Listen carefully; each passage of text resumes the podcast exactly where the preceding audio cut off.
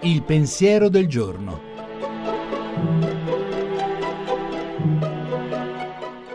In studio Gianni Valente, redattore dell'agenzia Fides.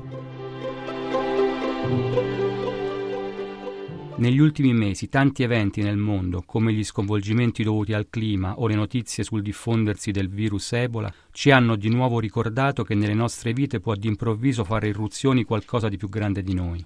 Ci sono cose che ci piombano addosso e noi ci troviamo presi in mezzo e non possiamo farci niente. E questo dato elementare dell'esperienza umana fa a pugni con quella pretesa granitica di dominio delle cose che il pensiero dominante prova ossessivamente a inculcarci.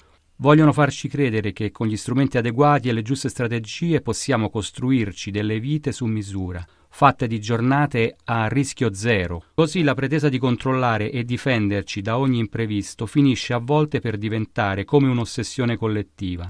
Vogliamo sapere tutto, prevedere tutto, misurare e controllare tutto. Figli, coniugi, meteo, caldaia e frigorifero, anche a distanza, possibilmente dallo smartphone.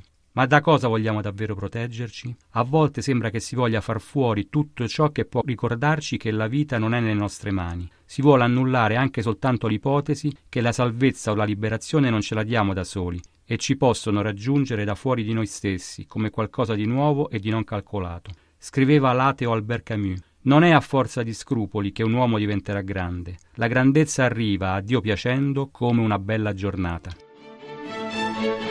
La trasmissione si può riascoltare e scaricare in podcast dal sito pensierodelgiorno.rai.it.